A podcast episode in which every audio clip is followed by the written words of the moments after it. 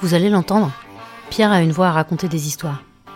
Pas étonnant quand on sait que, petit, il se destinait à être archéologue. Il a depuis vécu plusieurs vies, dont une carrière palpitante dans la police, avant de se passionner pour la formation. Et puis un jour, il a tout arrêté. Il a quitté l'institution pour continuer seul. Il écoute aujourd'hui les histoires des autres en tant qu'hypnothérapeute dans son propre cabinet. Laissez-le vous raconter la sienne. Bienvenue dans les enquêtes métiers. Bonne écoute. Je m'appelle euh, Pierre Pila Deto Braida. Euh, J'ai 43 ans et aujourd'hui je suis euh, hypnothérapeute et je fais également du coaching en entreprise. Alors ce que je voulais faire quand j'étais petit, c'était archéologue. J'avais une passion pour la préhistoire. J'ai une anecdote à ce sujet, parce que mon père m'a beaucoup poussé. je me souviens qu'en CE1, on avait construit une maquette complète, un énorme volcan en terre cuite, je crois, avec mes dinosaures en plastique, et on avait reconstruit un épisode du Crétacé. Je me souviens absolument pas une demande de, mon instituteur à l'époque, et euh, mon père était le voir euh, en lui disant Est-ce que Pierre peut présenter euh, ce truc-là? Et je me souviens très très très bien. Finalement, c'est ma première intervention devant des gens en CE1. Et pour mes 10 ans, mon père m'a fait une surprise il a construit un dinosaure grandeur nature dans mon jardin. Aujourd'hui, on parle beaucoup de croyances, notamment de croyances limitantes. On m'a persuadé euh, que j'étais bien trop bête, pas assez euh, fort à l'école. Et euh, moi, je croyais tout ça, et j'étais un élève moyen. Et du coup, j'ai abandonné tout doucement. je suis devenu pendant le collège, hein, vraiment, je faisais du sport depuis tout petit. Hein. J'ai commencé le judo à 4 ans, j'en ai fait pendant plus de 18 ans, et en fait, je suis devenu un peu accro au sport pendant l'adolescence. Commencer euh, à avoir l'idée euh, de dire, ah, il faudrait trouver un métier où on fait du sport, mais pas que. Et en fait, euh, bah, j'hésitais entre militaire et, et policier. Et en troisième, du coup, je suis allé en gendarmerie. J'avais bien aimé. Il y avait un truc qui me gênait, c'était quand même, ils étaient 24-24 dispo. Je suis devenu pompier volontaire à 17 ans. Ma cousine est rentrée à l'école de police. M'a dit mais c'est super bien et tout. J'ai commencé à regarder et je me suis dit ah ça doit être pas mal mais euh, j'ai absolument pas rêvé d'être policier étant enfant. Moi ce que je rêvais c'était de faire des groupes d'intervention et puis d'être moniteur sport. Rétrospectivement j'ai fait les deux. Alors le, concours de police, on va postuler, on va envoyer un dossier et il y a une première épreuve écrite qui comprend euh, des tests de culture générale, des tests euh, sur les institutions républicaines. Alors à mon époque c'était une dissertation, aujourd'hui c'est plus tout à fait une dissertation, ça doit être une étude de cas. Il y a des euh, tests physiques, c'est une sorte de, parcours du combattant, le PHM, le parcours d'habileté motrice. Ensuite il y a évidemment un, entretien. Tout ça est séparé de plusieurs semaines, voire plusieurs mois. Hein. Et ça finit par la visite médicale. En fait, dans mon métier de policier, je suis rentré à l'âge de 20 ans, après deux ans à glander euh, sur les bancs de la fac en histoire, j'ai fait l'école de police, j'ai réussi le, concours, je suis rentré. J'étais euh, surpris parce que j'avais vraiment. Euh, enfin, j'y suis pas allé les mains dans les poches, mais je m'attendais pas à, réussir. Je suis sorti très bien classé, ce qui m'a permis d'éviter tous les trucs chiants du démarrage. Je me vous retrouve policier à Paris. Moi, je viens d'une, comme vous disais, d'une petite ville de province. Et moi, je voulais vraiment Paris. J'aurais pu éviter Paris avec mon classement, mais je voulais Paris parce que je savais que c'était là que ça se passait. Je voulais faire euh, des services spécialisés, groupe d'inter, peut-être le RAID, un truc comme ça. À 22 ans, je postule pour euh, un service qui s'appelait la brigade, enfin qui s'appelle toujours la brigade d'intervention. Je me souviens d'avoir un peu forcé le destin parce qu'il fallait deux ans d'ancienneté. Le premier ministre, c'était Lionel Jospin. Il avait fait sortir presque une année de police, d'école de policiers un mois en avance parce qu'il avait promis un renfort de 5000 policiers euh, pour l'euro à Paris. Et donc ils nous ont tous fait sortir un mois en avance. Et donc j'ai utilisé cette, euh, cette histoire. C'est passé. La brigade d'intervention est euh, une entité mais tellement extraordinaire de par son histoire. À l'époque où je suis rentré, une partie de ce qu'on appelait avant la compagnie sportive, où il y avait que les athlètes de haut niveau, ça a été monté par Général de Gaulle. Et c'est une entité qui a vécu jusqu'en 2015. C'est une des unités de prestige. Donc il y avait les rollers, il y avait l'ABI, il y avait la gym, et il y avait ce qu'on appelait euh, le service général, qui était en fait une sorte de... de c'est tous les anciens athlètes de haut niveau qui finalement faisait une reconversion dans la police. Donc c'était dans un service qui était assez cool. Vous pouvez faire du sport tous les jours quand même. Et puis ils étaient utilisés en renfort pour plein de choses. alors, moi j'étais à la BI, la brigade d'intervention. Alors la brigade d'intervention, c'est une unité donc qui avec la BRI, la brigade de recherche et d'investigation, formait la brigade anticommando. L'idée c'est d'avoir une force euh, qui représentait beaucoup de monde. Il commençait à y avoir euh, fortement du terrorisme. Et donc la BI en faisait partie. C'est une unité incroyable parce qu'elle avait tellement de spécialités. J'ai fait 10 métiers au moins dedans. Donc je suis resté un peu plus de 11 ans. Donc j'étais tireur haute précision, donc j'assurais sur les toits la sécurité des, déplacements officiels. J'étais opérateur en colonne d'assaut, travaillais avec la BRI ou les polices judiciaires pour faire les perquises le matin avec des colonnes d'assaut. Là on va on travaille euh, sur le grand banditisme, donc c'est-à-dire euh, trafic d'êtres humains, trafic de drogue à grosse échelle. Hein. on va chercher euh, les violences où, on active, où on faisait des renforts pour la police judiciaire qui, va par exemple monter une, une monter une affaire, c'est-à-dire bah, ils vont, euh, ils vont faire des enquêtes, hein, tout simplement ça va des mois. Et puis à un moment donné, il dit Ok, demain, on va chercher telle personne, telle personne, telle personne, telle personne. Donc ils avaient besoin de groupes d'appui pour aller chercher le matin à 6 h C'était les perquises, donc on faisait ça aussi. Je faisais la sécurité et les secours dans les carrières et les catacombes de Paris, milieu que je ne connaissais pas. Mais également tous les milieux périlleux, c'est-à-dire les poses de banderoles. Euh, donc on avait une spécialité TIH, euh, technique d'intervention en hauteur. On faisait aussi beaucoup de renforts en civil, euh, sur tous les grands événements parisiens. Et évidemment, vu qu'on était anciennement en compagnie sportive, tous euh, les, euh, les, grands événements sportifs. Des fois, on était même en survette. Moi, j'ai toujours été formateur à côté. C'est-à-dire que j'ai commencé à faire de la formation en 1998, 97. J'avais 18 ans. Euh, j'étais aide moniteur dans mon club de judo. Et moi, je suis spécialisé dans les sports de combat parce que j'ai fait du judo une 18 ans. Puis après, je suis parti sur le jiu-jitsu brésilien, le grappling. Et là, j'ai fait vraiment beaucoup de compétitions. Ma dernière compétition, que j'avais 37 ans. Et donc, du coup, j'étais un des référents sport de combat et également à la brigade d'intervention sur l'effraction. Donc l'utilisation du matériel pour ouvrir les portes. Et à un moment donné, bah, je pense que les, voilà, les, choses ont évolué. Bah, ça faisait 11 ans que je faisais la même chose, même avant. Euh, au bout de 8-9 ans, 10 ans, je commençais euh, à avoir plus envie de faire de la formation. Et pour devenir formateur, bah, c'est pareil, il faut réussir des tests, passer un concours, repartir en école. C'est une école qui forme les formateurs de la police, il n'y en a qu'une. Tu apprends la pédagogie et puis ben, toutes les matières euh, que, tu vas enseigner euh, et tu pars ensuite au Centre national de tir parce que tu dois être également moniteur de tir. Donc ça a pris du temps et euh, quand j'ai enfin obtenu ma, qualification de formateur au Centre national d'éducation physique et sportive, et ben les, les formateurs là-bas ben, m'ont démarché, m'ont dit bah, écoute on aimerait t'avoir dans l'équipe. Et en fait il se trouve que j'étais en plein divorce. J'ai dit ben allez, j'arrive au Centre national mais je deviens F2F, formateur de formateurs. C'est-à-dire que à partir de là, euh, je forme les futurs formateurs. Je ne faisais que ça. De ma carrière de formateur, j'ai formé que des formateurs, donc je l'ai fait euh, un peu moins de 8 ans. Je formais les formateurs police, formateurs pour euh, les formateurs de la police municipale, pour la RATP, pour le commissariat à l'énergie atomique. Et également, on avait des partenariats. Je suis parti au Liban, je suis parti au Bahreïn. J'ai dû former sur les 8 ans, peut-être entre 800 et 1000 formateurs. On en avait à peu près 100 juste police par an.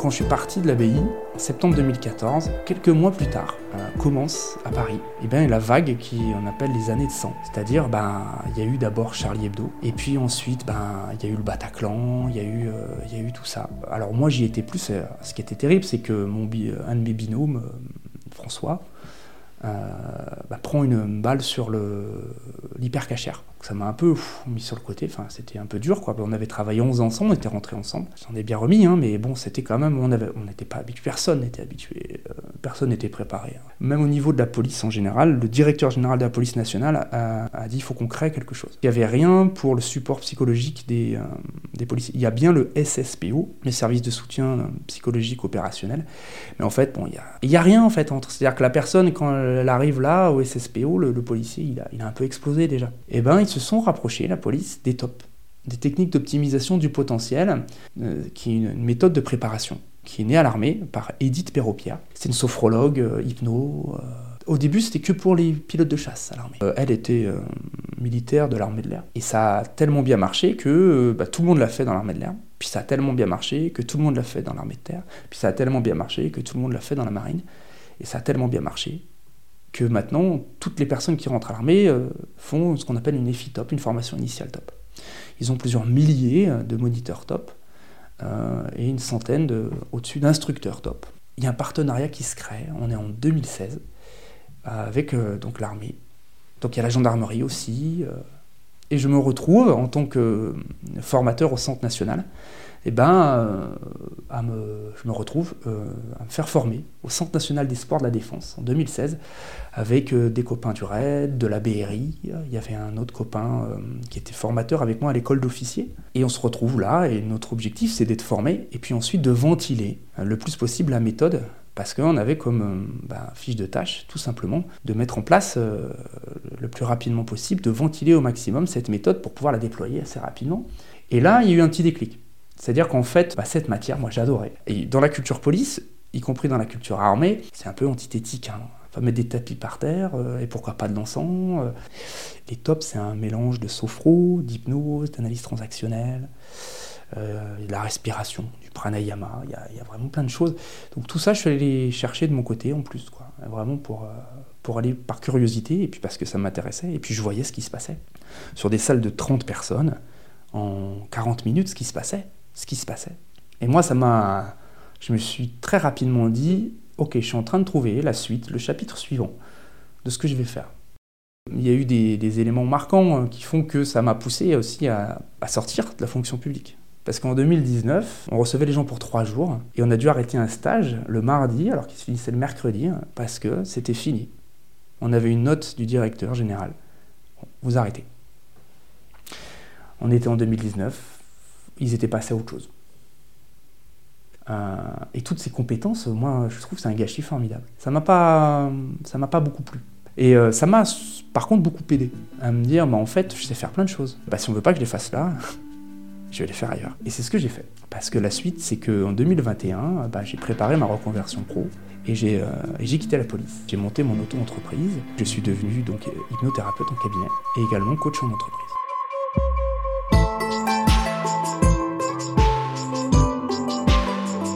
Première chose, c'est ce que j'aime faire. Où je voulais, à l'époque où j'ai vraiment, vraiment, vraiment accroché avec les tops, j'étais en psychanalyse à l'époque. Je suis resté 8 ans en psychanalyse. Et euh, je m'étais dit, euh, je vais me former également en hypnose parce que bah, Freud, à l'origine, euh, travaillait avec l'hypnose déjà. Et du coup, l'histoire de l'hypnose m'a vachement intéressé. Quelque part, l'hypnose, c'est un peu la mère de toutes les psychothérapies. Aujourd'hui, il y a plus de 50 formes différentes. Hein. Donc voilà, l'hypnose, ça a été un peu un, coup de cœur. Puis je me suis rendu compte, bah, il se passe des trucs encore plus forts, quoi. Ça, ça me nourrit vachement.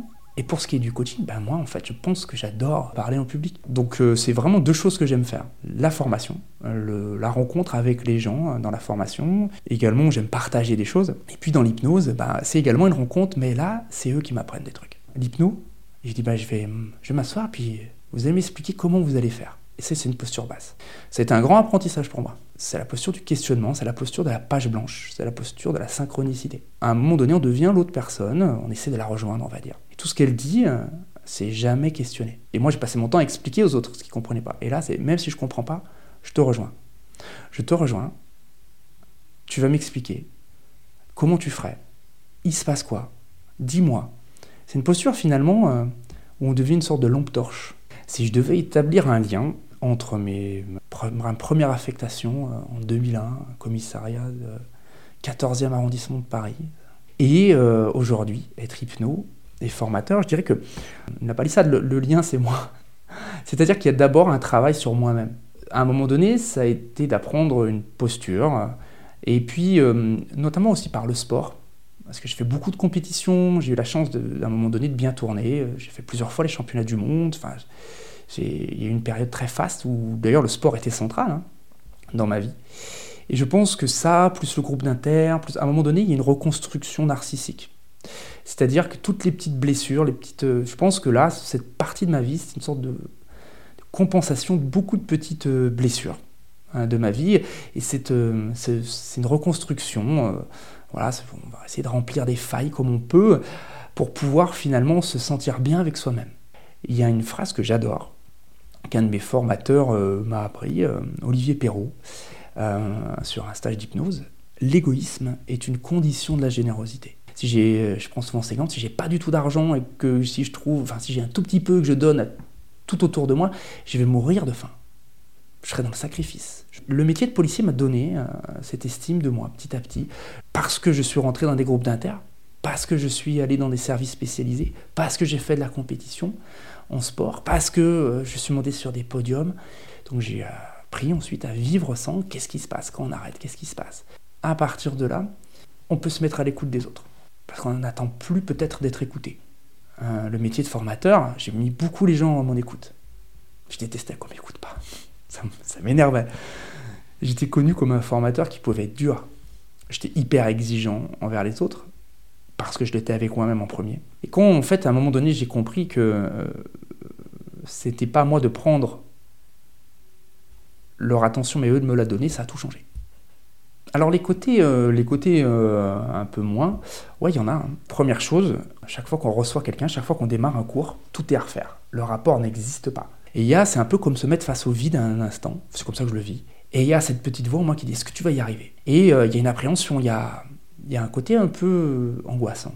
C'est léger, c'est gérable, mais on n'est jamais dans sa zone de confort. Deuxième chose, c'est un métier où on se remet sempiternellement en question. C'est-à-dire qu'il faut travailler sur soi-même, faut se faire superviser tout le temps, tout le temps, tout le temps. Se remettre en question, travailler sur soi, récupérer des connaissances. Autre point, un peu dans la formation, mais beaucoup bah, au cabinet, en individuel, en, hypno, bah, il faut encaisser aussi, euh, faut encaisser les gens, il faut encaisser euh, les traumas, il faut encaisser euh, leurs pleurs, il faut encaisser, leurs émotions, il faut encaisser.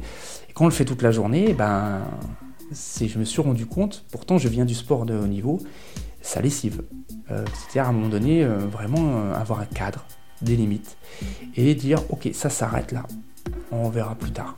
C'est dur, parce qu'on ne travaille pas avec des objets, on travaille avec des gens. Vraiment, il faut des contre-mesures derrière. Moi, je continue à faire du sport tous les jours, presque.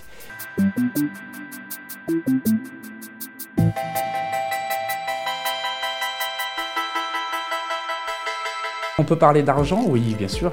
moi, j'ai été hyper étonné.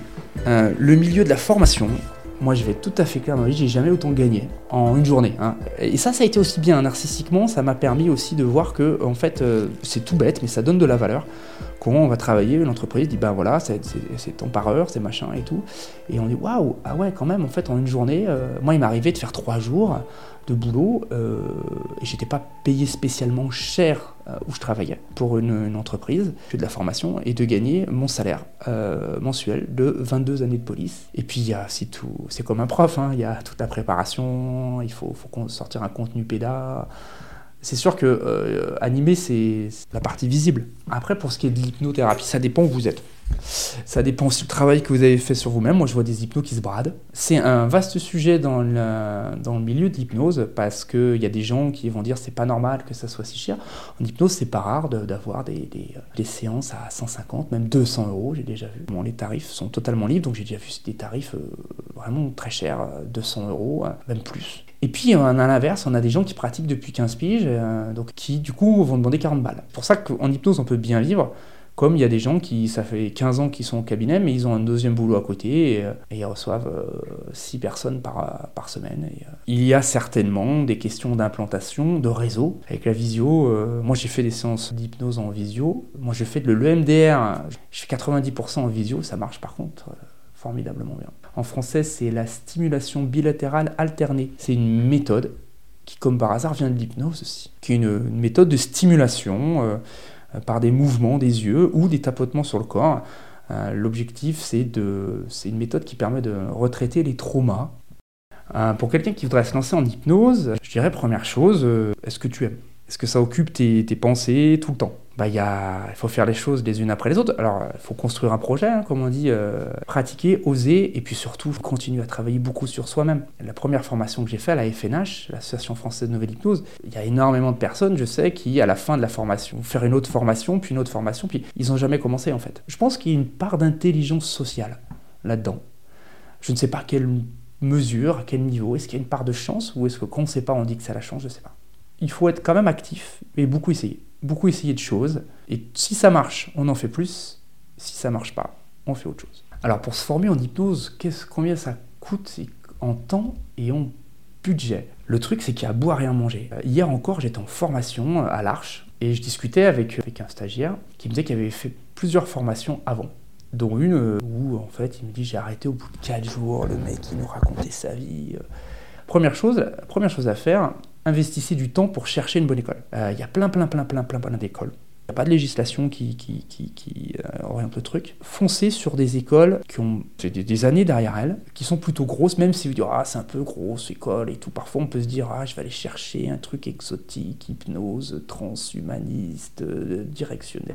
J'invente un terme qui n'existe pas, mais des fois les gens cherchent de l'exotisme. J'ai envie de dire cherchez une école, apprenez les bases. La formation, elle dure quelques semaines. Pour chaque semaine de formation, comptez le triple en travail personnel. Je dirais deuxième chose, faites de l'hypnose vous-même, faites de l'auto-hypnose et de l'hypnose tous les jours. Expérimentez, voire mieux, euh, allez voir un hypnothérapeute et faites une thérapie en hypnose, même pour quelques séances. Pour... On a tous un petit quelque chose à, je pense, confiance, euh, des petites peurs, des petites craintes, euh, je sais pas, une phobie de l'eau, une phobie de araignées. expérimentez dans votre chair l'hypnose. Ça, c'est le premier apprentissage. Ensuite, prenez les cours, soyez curieux, et ensuite pratiquer. Donc ça prend beaucoup de temps, c'est vraiment comme, euh, comme le permis de conduire, c'est-à-dire qu'il euh, y a 20 heures obligatoires, mais il faut 100 000 km pour enlever dans son esprit qu'on est un jeune conducteur. Beaucoup de travail personnel, très peu d'argent parallèlement à ça, parce que les formations... Euh, praticiens, ça peut coûter 4000 balles. Dans une école standard, il faut trouver des trucs d'hypnose de 250 euros un week-end. C'est bien d'avoir des formateurs qui sont formateurs, parce que parfois, il y a des gens qui sont connus ou qui sont bien, mais qui ne sont pas formateurs. Euh, j'ai envie de dire, compter un budget euh, pour, être pour se former, pour être à l'aise de 5000 euros, euh, et puis du temps, du temps, de la lecture, de la lecture, du temps et de la pratique. la suite, on peut toujours être surpris. dans 15 ans, ce serait étonnant, peut-être je ferai complètement autre chose. Mais j'ai quand même, comme d'habitude, mes, des petits, euh, des petits objectifs en tête. Bien évidemment, euh, le premier, c'est le développement de mon cabinet d'hypnose qui va m'amener euh, à faire ça beaucoup plus à, plein temps. J'ai aussi l'envie d'enseigner l'hypnose. Il y a toujours le formateur, moi, il est toujours là. Dans un moyen terme, bien évidemment, d'abord en court terme développement de, mon cabinet. Et deuxième chose, je sais que j'apprécierais profondément d'être formateur en hypnose. Si je pouvais tout reprendre à zéro, c'est une question très très difficile hein, parce qu'une fois aligné, je suis tellement bien que j'arrive pas à me projeter euh, autre part. Euh, le rapport à l'autre est vraiment quelque chose qui, qui, euh, est vraiment le fil conducteur, quelque chose dans le rapport à l'autre. Peut-être que je glisserais de l'hypnose à, une autre forme d'accompagnement, une autre forme de peut-être à un moment donné, je dirais génial.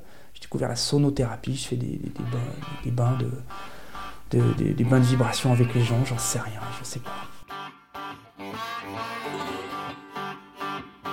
Merci à Pierre de nous avoir raconté son parcours. Cet épisode des enquêtes métiers vous est proposé par Cécile. Il a été tourné et monté par Cécile Laporte avec l'aide de Jessica Bayer. Vous retrouverez les références de l'épisode et des liens vers des informations sur le métier d'hypnothérapeute dans la description. La musique Work est de Evie et Gazou est l'auteur du titre du même nom. Vous souhaitez entreprendre un bilan de compétences? N'hésitez pas à vous renseigner sur le site ou les réseaux de Cécile Formation et Conseil, on vous accompagne. Retrouvez les épisodes des enquêtes métiers sur toutes les plateformes de podcast. Partagez, notez, commentez, parlez-en autour de vous, ça nous aide beaucoup. À bientôt.